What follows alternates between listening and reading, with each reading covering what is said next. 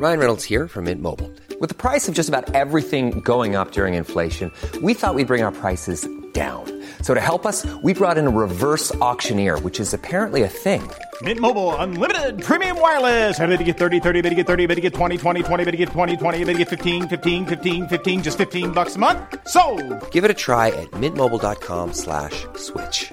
$45 upfront for three months plus taxes and fees. Promo for new customers for limited time. Unlimited more than 40 gigabytes per month. Slows. Full terms at mintmobile.com. Hey everyone. This is the second half of episode 57, which we split up into domestic and international for your listening convenience. Thank you so much for listening. Moving on to news from the world. And there's some big stories in the world news this week. So, this week, U.S. President Joe Biden addressed a joint sitting of Congress to propose the American Families Plan, a massive $1.8 trillion plan to invest in national child care, universal preschool, tuition free community college, health insurance subsidies, and tax cuts for low and middle income workers. Just like we're doing here in Canada. The 800 billion in low income and middle class tax cuts and trillion dollars in investments will be paid for by rolling back the Trump tax cuts that cut taxes from 39.6% to 37% for the richest Americans, raising the capital gains rate for millionaires and billionaires, and closing tax loopholes for those making over $400,000. Those revenue measures are expected to be enough to pay for Moneybag Joe's plan over 15 years, and more importantly, will lift millions of Americans, including many black Americans, out of poverty, while making the country much fairer for everyone. In describing the plan, Biden said, quote, trickle down economics has never worked.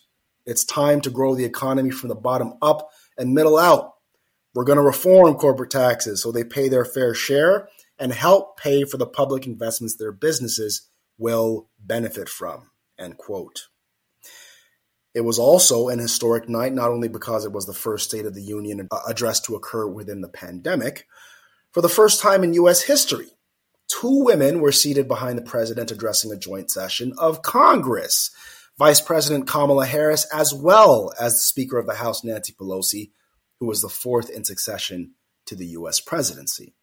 Hmm. This is Biden's third major spending proposal following his $1.9 trillion American Rescue Plan and his $2 trillion American Jobs Plan.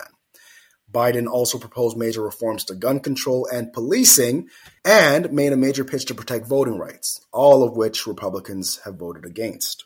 But there's bipartisan support for Biden's plans among voters, even though they still remain very divided, uh, divided on many issues. I said divided. Two thirds of Americans support tougher gun laws, according to a USA Today Ipsos poll that ran after the mass shootings in Atlanta.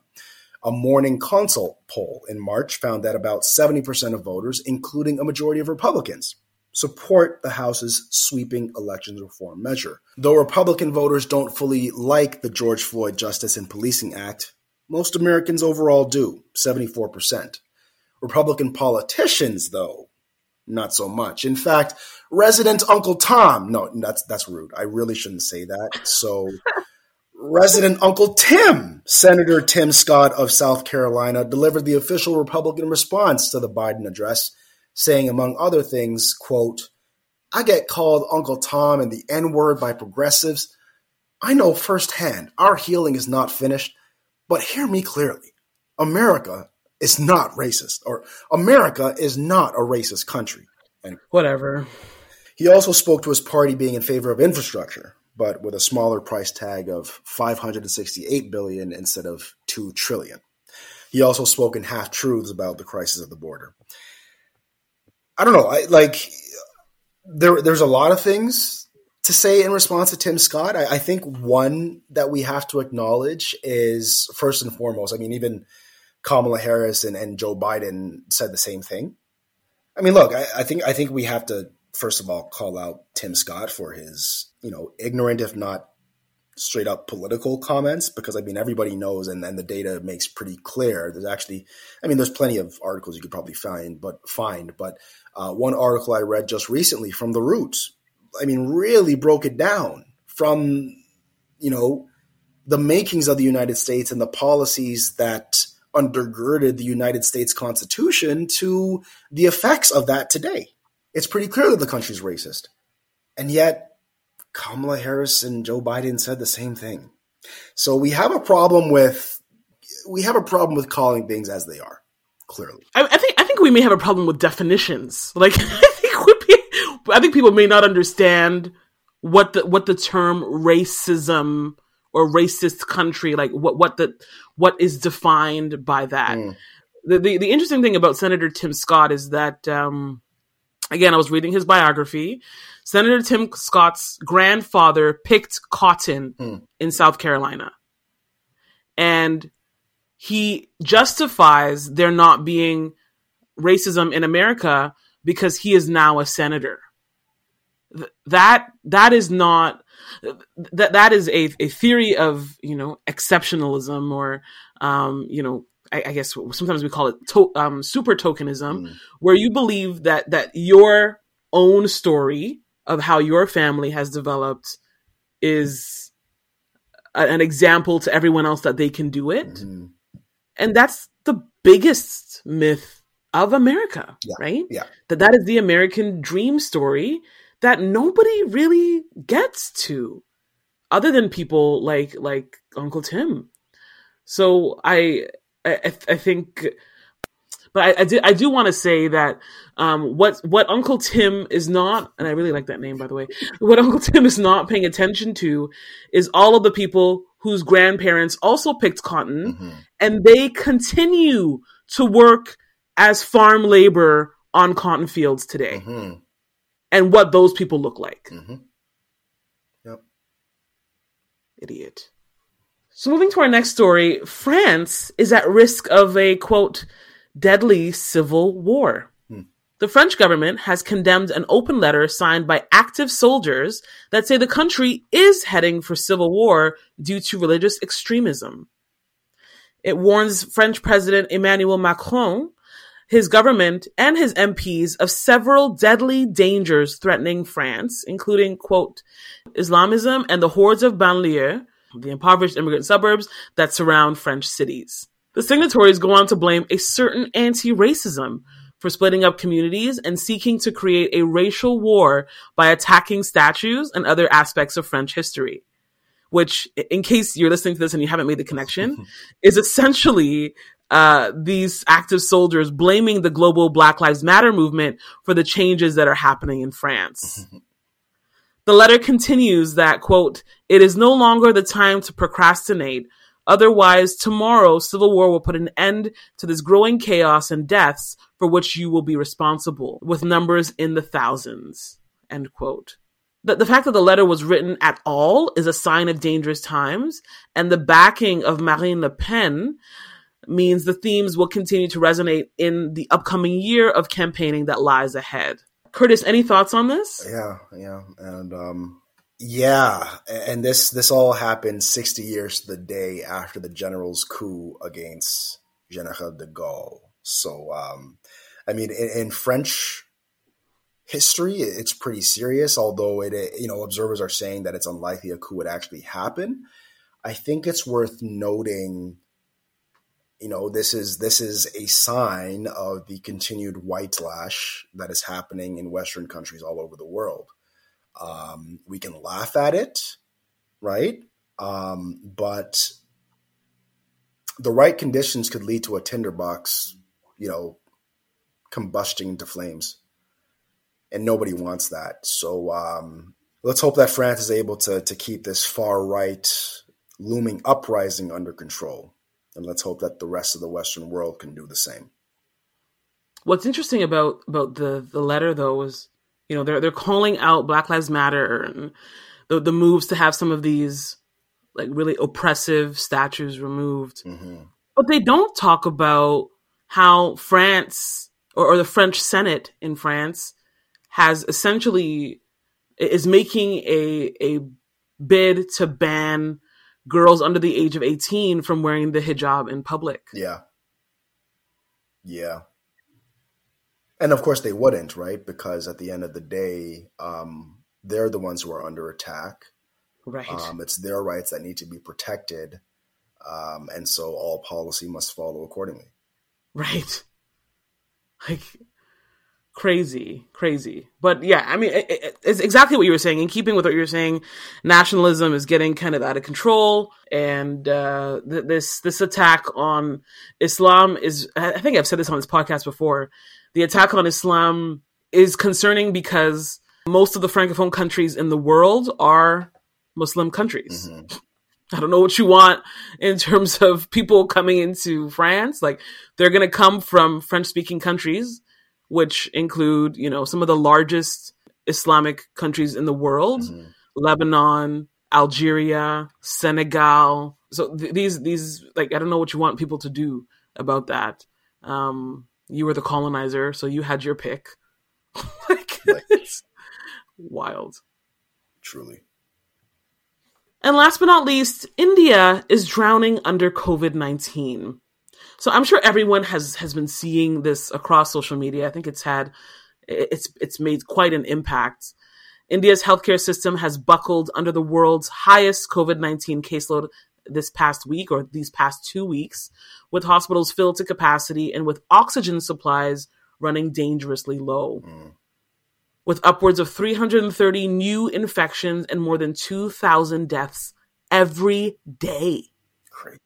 After a major dip in COVID 19 cases in February, when India recorded fewer than 10,000 a day, a devastating second wave crippled several states, including Delhi, Uttar Pradesh, Maharashtra, and Gujarat.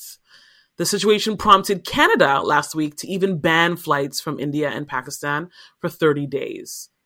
So what led to this desperate situation? Dr. Kohli says, quote, people had let down their guard, thinking the pandemic had ended. The pharmaceutical companies had bottled down their production. Then the numbers skyrocketed in the last seven days. Hit with the sudden surge, the supply was not able to meet the overwhelming demand. End quote. In Delhi, the positivity rate rose to 36%, with a record of 26,000 cases a day, prompting a temporary lockdown in the capital. Meanwhile, the Central Health Ministry released comparative data this week saying actually that the severity and demography of the affected in the second wave was nearly the same as the first wave. So what's next? In order to accelerate the vaccine rollout, India will open it up to all people 18 and older as of May 1st, which is today, the day that we're recording. But the initial enthusiasm over immunization has been replaced by public anger and despair over the explosion of cases patients that are in critical condition were unable to access urgent medical care, even as massive political and religious gatherings took place across the country in recent weeks. Yeah. Yeah. Really sad, but but seems like there's some light at the end of the tunnel. Um, I don't know, man. Um, uh, I hope so, obviously, for India's sake. But I was listening to a pod. I think it was Front Burner, and uh, the person that was interviewed was the the editor in chief, I believe, uh, another or another high ranking role at the Financial Times in India. Um, and one of the things that she was pointing out was um, all of the data that we know about, whether it be deaths from COVID, cases, all of that. Um, the numbers are actually far greater than we know because India's mm. system has been under so much pressure for so long they just don't even have the capacity to know how much has happened. Mm-hmm. Um, you know, I, I remember seeing um, at least one um, story of a a brother who, like many other people in India's largest cities, uh, were moving, you know, hospital to hospital. Literally, the the, the camera wow. was following him around, him and his family and his brother near dying uh, around until you know unfortunately eventually you know at the latest hospital they got to they were waiting outside trying to get any sort of help they could and the brother passed away um, wow. and you know that is one of many many uh, situations similar situations that many indian people are facing right now uh, I don't know if you heard patients that they, they actually have essentially a shortage of um, of cremators. Oh, I, am reading right right now. It says that like they're working 22 hour days Literally. to keep up with with the the the um I, I don't, I don't, this sounds so morbid, but to keep up with the demand. Yeah. Yeah. yeah.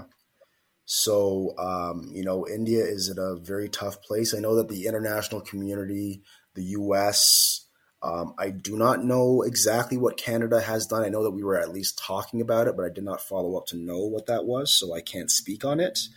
But I know that the international community has at least spoken of stepping up, and I and I hope that they do fully.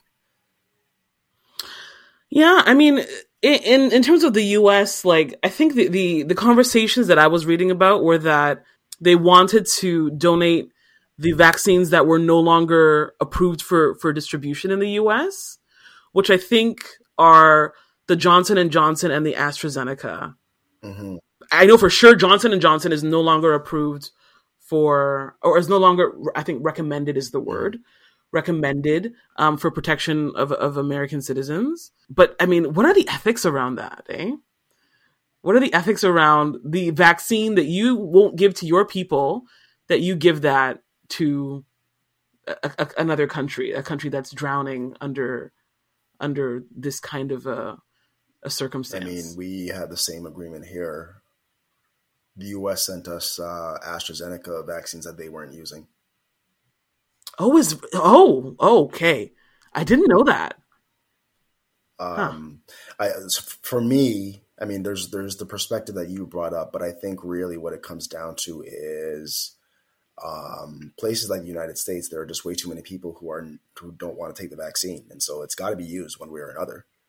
So get right. it to a place where that's going to use it, right? And and by the way, in the interim, the United States end up look, ends up looking good for helping out the world. Yeah, win win. Jumping to questions for the audience. So, in a major reversal of U.S. policy, President Joe Biden now has the U.S. supporting a global treaty through the OECD to implement a global floor for corporate tax, as well as to limit the use of tax havens by corporations. Under the Biden proposal, big tech companies and large corporations, i.e., the drivers of the fourth industrial revolution, would be forced to pay taxes to national governments based on the sales they generate in each country, regardless of where they're based. A global tax floor would also be agreed to. The U.S. thinks the floor should be 21%, but that may be too high for countries like the Bahamas or Panama or Ireland or Hungary that already have much lower tax rates. G20 finance ministers working through the OECD may very well have an agreement in place by July. Success means global tax fairness to help countries rebuild as well as certainty for businesses.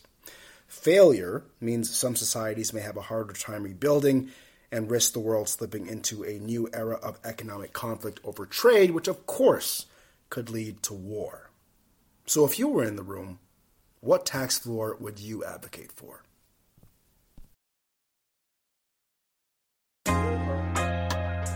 You've just listened to episode 57 of The Drip. Thanks so much for joining us, everyone. We're releasing pods on a weekly basis, so subscribe to stay up to date.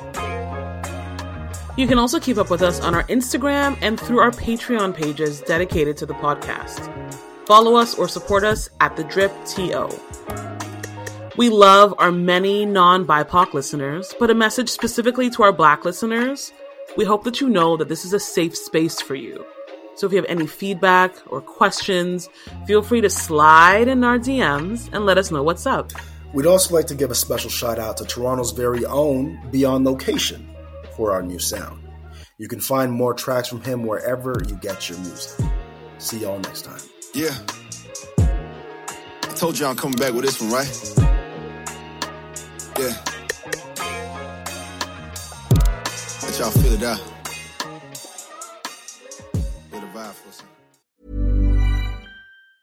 Even when we're on a budget, we still deserve nice things. Quince is a place to scoop up stunning high-end goods for 50 to 80% less than similar brands. They have buttery soft cashmere sweaters starting at $50, luxurious Italian leather bags, and so much more. Plus, Quince only works with factories that use safe, ethical, and responsible manufacturing. Get the high-end goods you'll love without the high price tag with Quince. Go to quince.com slash style for free shipping and 365-day returns.